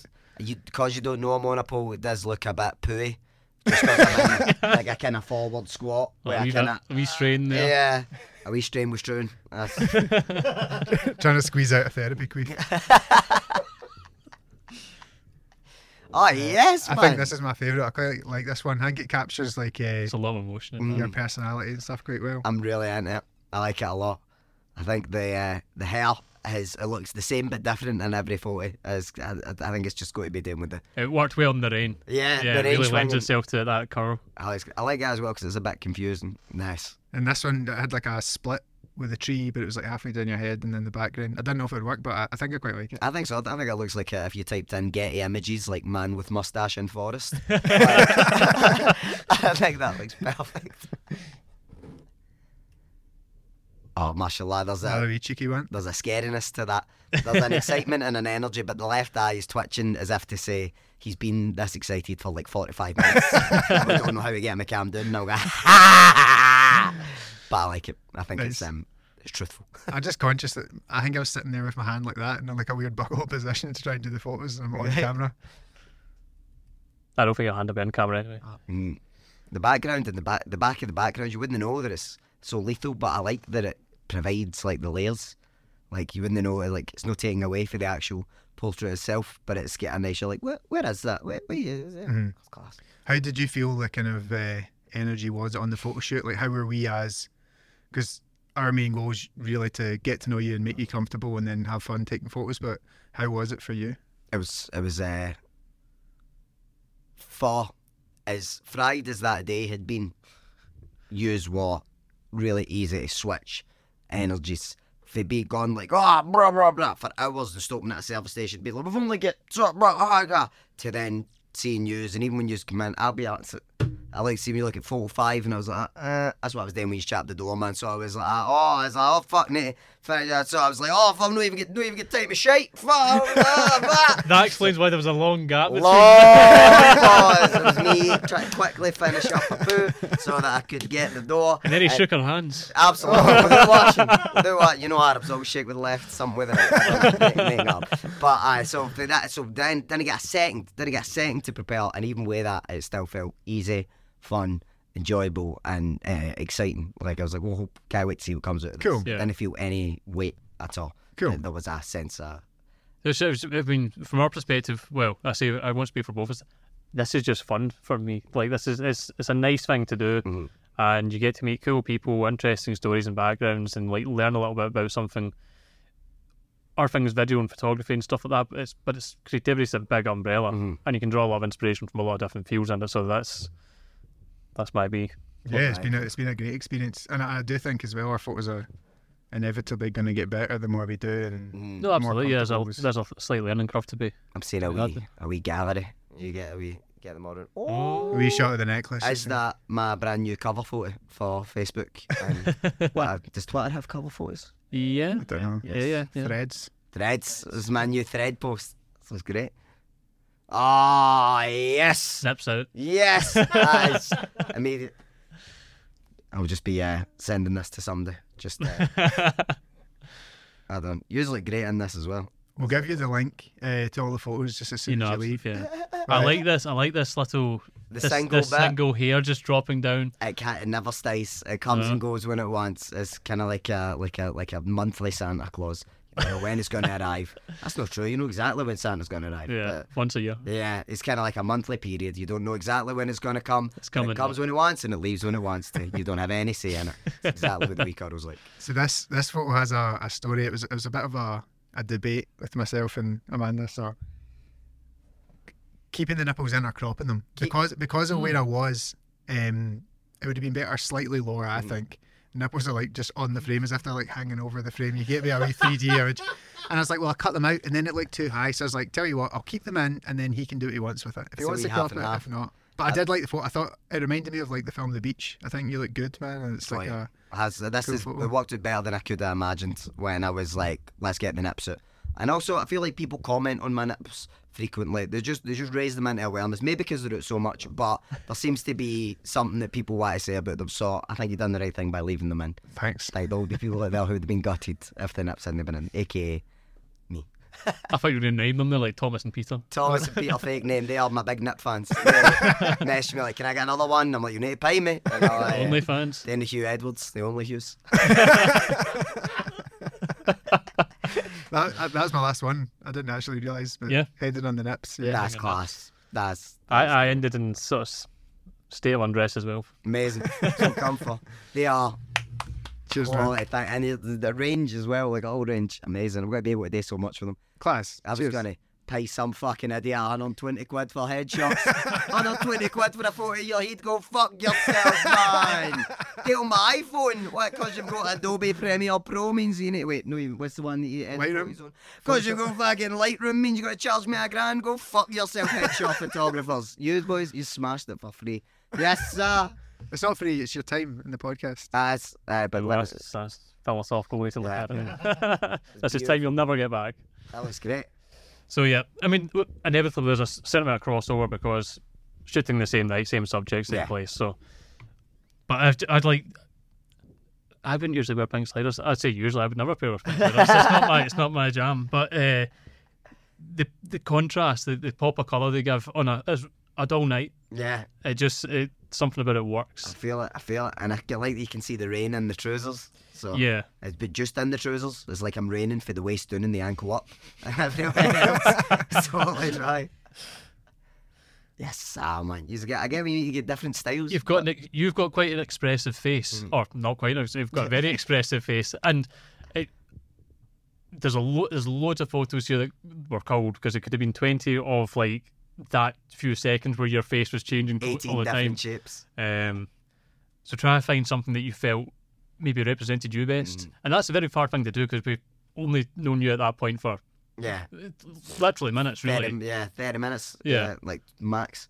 But I think he's, um, he's got a good smorgasbord of expressions across the board there. And we just had to have a, a, a detail shot, like Darrow had the necklace, we detail shot of the, the, The footwear. Well, thank you. They were a they were a gift for my partner's gran because she didn't like them, so she gave them my partner. My partner didn't like them, so they gave them to me. Nice. That's Yep. There's a story to it. Then, Passed on down.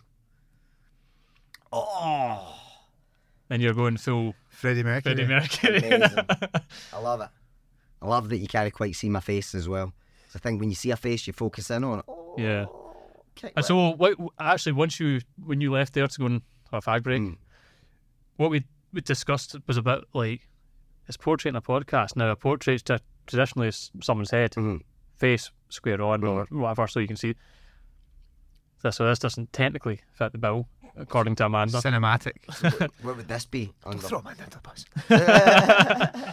But no, I, I I I totally agree with her. And I sort of like I've got a few shots like this in it mm. because there's sort of a a majesticness to you looking out over the city, and I think I've got somewhere you can actually see the city a bit better. Class. Um, Do you know what I'd like to do with that one? Is like you know you can get the AI that fills stuff in now. mhm. I would like to like put that and like Oh, beside yeah. and just be like cityscape and let it like fill in based off the image of the clouds in the sky and shit. I'd love Yeah. to see what it was capable of. I think I think your style your style tends to be more sit like if you look at Paul's one, it's the cinematic, it's like a grab out a movie. You had it with Billy, you had it with Paul, you had it with T. Mhm. Mm, that You definitely like a looks like cinematic. the poster for a horror film.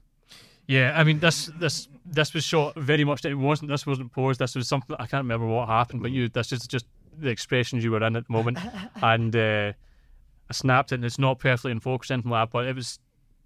This was the best of the lot, and it was too too good an image. I felt just to Let it go. to let it go, but despite the fact it was slightly out of focus. So No, thank you. I think I think I'm glad that you left it in, and I want to use them all, but I don't know what I'm going to use them for. Because all I really do is, is it a profile picture or not a profile picture? But that's it. But there's so many of these, I don't know what I'm going to do with them all. But they'll be sitting in a portfolio somewhere. My yeah, LinkedIn's going to be full can- of them. Yeah, But yes, and then we got you up. I mean, Darryl said Darryl was the first one to suggest the pistol gun. I was looking at it thinking, I wonder if we could get him to do that. it's very um, bent Jesus, which is actually something that I'm kind of going for in my, my routine. So that's it. That's perfect. we've got a bit of a habit of like putting people into uh, potentially dangerous situations. Great. The portrait, the portrait of somebody who eventually falls. The photos of them on the way down. Yeah, yeah. I'll make a good gift. yeah. BBC News will love him. So then, arms are looking. I. I was thinking, I didn't want to say, I didn't want, well, my arms on it, but I'm glad you Yeah. did. Thank you. No, It's, um, uh, an obvious yum and go there. should have cropped it just at the arms. Just, I like Well- the windmills in as well. Nice Yeah. of milk. Again, another sort of non-standard portrait, but walking away, and it just there was that nice sort of curve in the path Mm. that led you into that, and the proper colour of the shoes just really kind of lend itself. So we told you to walk away from us, and then told you to walk back towards us. Took your wallet and keys and told you to walk away from us. and you trusted us. Go out there. I was like, I get what you mean about the like. It feels like a lot of these shots are like in the middle of a story. That makes sense. Like it's like as like if you put them together, like Yeah. there'll be like some sort of like story to be formed at them, which is Well, some of the previous shots we've done, I've I've sort of catalogued and grouped them into like little individual. Um, I don't know how you describe it, like just little moments within the evening. Mhm. Um, I've kind of gone back. That's a bit clunky going in and out of folders to do that, Mhm. but uh, there's definitely sort of progression of the evening. And then ah yeah, so jungly. this is the kind of I say if it is a, a Tarzan feel to it, just the way the hair sitting, the the background. Hundred percent. It looks great. It looks like the background has been specifically drawn for that image. Yeah, Like it looks like it was taken in like a green green studio. Yeah, like, as it's get sort of superimposed over the back. Yeah, which I guess is. cool. This is one of my sort of probably, I think that may be one of my favourites of you. Just the expression is like very smouldering and Mm.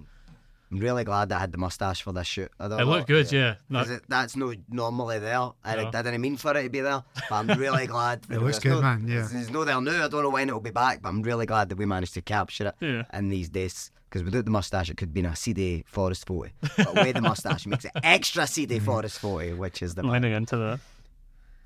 So now one looking back out over the over your kingdom. hundred percent. With the wee tree coming in as well was class. Yeah, I was, and I don't like to take things out unduly, and I was tempted to remove it to clean the image up. There- I, there's something about I quite like. I like it a lot. fun. It's the eye kind of follows it Yeah. down, comes down there, hits the middle, and the sliders as well. I get what you mean about that, like contrasted against the green. Yeah, it's just a wee pop there that it know. just makes the image. I think. Was things that are pink and green. Uh, Twister ice lollies, Percy Pigs. Percy pigs, uh, the parents for Fel- Fairly Odd parents.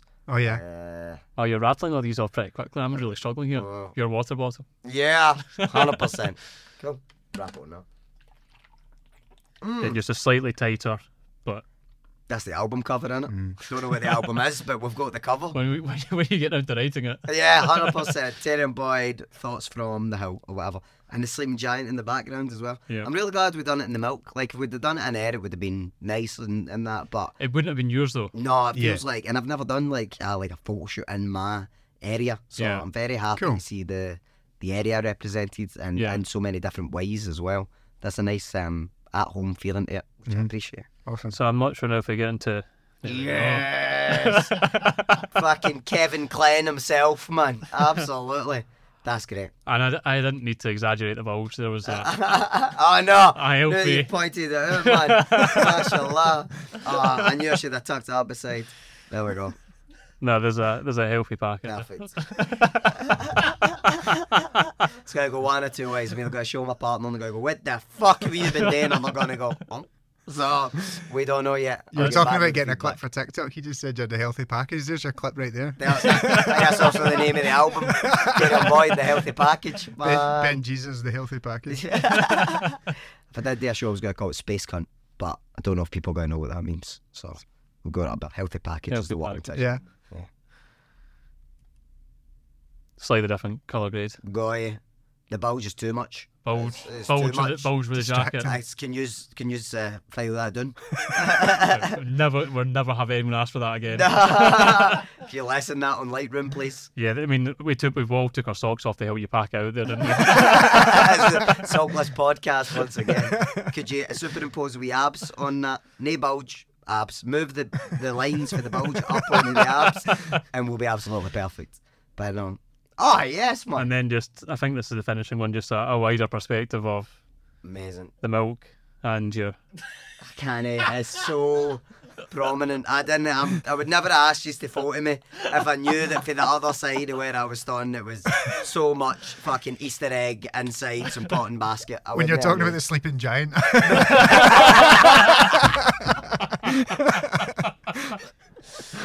Oh. okay. Aye. Let's um. Let's see if there's anything there was. I think that. Yeah. No, that. Anything on that? Is that where we're at? on that? Everything in that. Is that image in your, As, if head? you ask men to take photos in your pants, you get what comes back, man. You get what comes back. Oh, yeah. It wasn't a cold night. Thank you, boys. Thank you. Yeah, big thank no, you for Back, coming on. a few. one mil, one mil. Perfect. all right. No, Yeah, thank It was a lot of fun from our perspective as well. Yeah. It's uh, And the it was- conversation, man. I absolutely loved it. Yeah, because we'll, we'll keep on saying "Oh, we we won't talk about that too much. We'll save it for the podcast. And, Yeah. Uh, unfortunately, we can't go for four or five hours, in, but we'll have you back on definitely because I'll get it's you too on much fun. TBT. Oh, yeah, yeah. uh, Three-year podcast journey. I've all we need to do is find somebody to film and edit it. Like, but no, this has been uh, an absolute fucking pleasure. I think the ideals class, I think MD that comes on it is the fact that you're giving them the photo shoot and they're getting to have a great chat with you. I think it's just fucking dynamite. I hope it Cheers. runs and runs and runs and grows and grows and grows and it's um you nail it down because when people were asking me, so what is it, a portrait in a podcast? I was like, they take a portrait and do a podcast, and I thought that was enough. Yeah. People were like, but what? what so what? What's the portrait? And I I was like, what you, what do you mean? what do you mean? So I need a tagline. I need to like take photos of person, talk to person that I can explain to people. Yeah. Well, now you will in a few weeks we'll be able to send you the link to yours, and you can pass it on. and Say just there's an hour and a half of your life. Enjoy. enjoy it yeah absolutely and people tend to like watch the stuff that people that know me tend to watch the stuff that I put on like Facebook and Instagram Mm. and Twitter and stuff and it's absolutely fantastic for me because it means that I don't need to really talk to people when I see them. When I see them they'll be like I seen that and you were doing and then I can just talk about that. So that is fantastic news for me. So when this comes out I'll just post this and they'll be like seen you were on a podcast in a portrait where was that?" I was like oh the boys in here they do a podcast take a photo and that. So can't wait to talk to people about it and uh, I hope it runs till season 8 get me back in season 4 Get 'em Deal. locked up. I think we'll Absolutely. Get season two. yeah maybe put Sometime both in. next the year. Christmas special man oh, yeah, yeah, yeah. we take Christmas well we'll come back in for Well, it. well, we could we could do this. yeah ah, we can do a special in the end of October Yeah. post it in December Yeah. class We'll dress the room up for yeah some tinsel. some stockings and that, We jingle bells, put some snow in the hair. Could be better. cool. No, it's been an absolute fucking pleasure, boys. Really glad. Oh, really Cheers. Yeah, Yeah, me man. too. man. Thanks very much, David. Cheers. Clap. Oh, you want to clap on. Nice.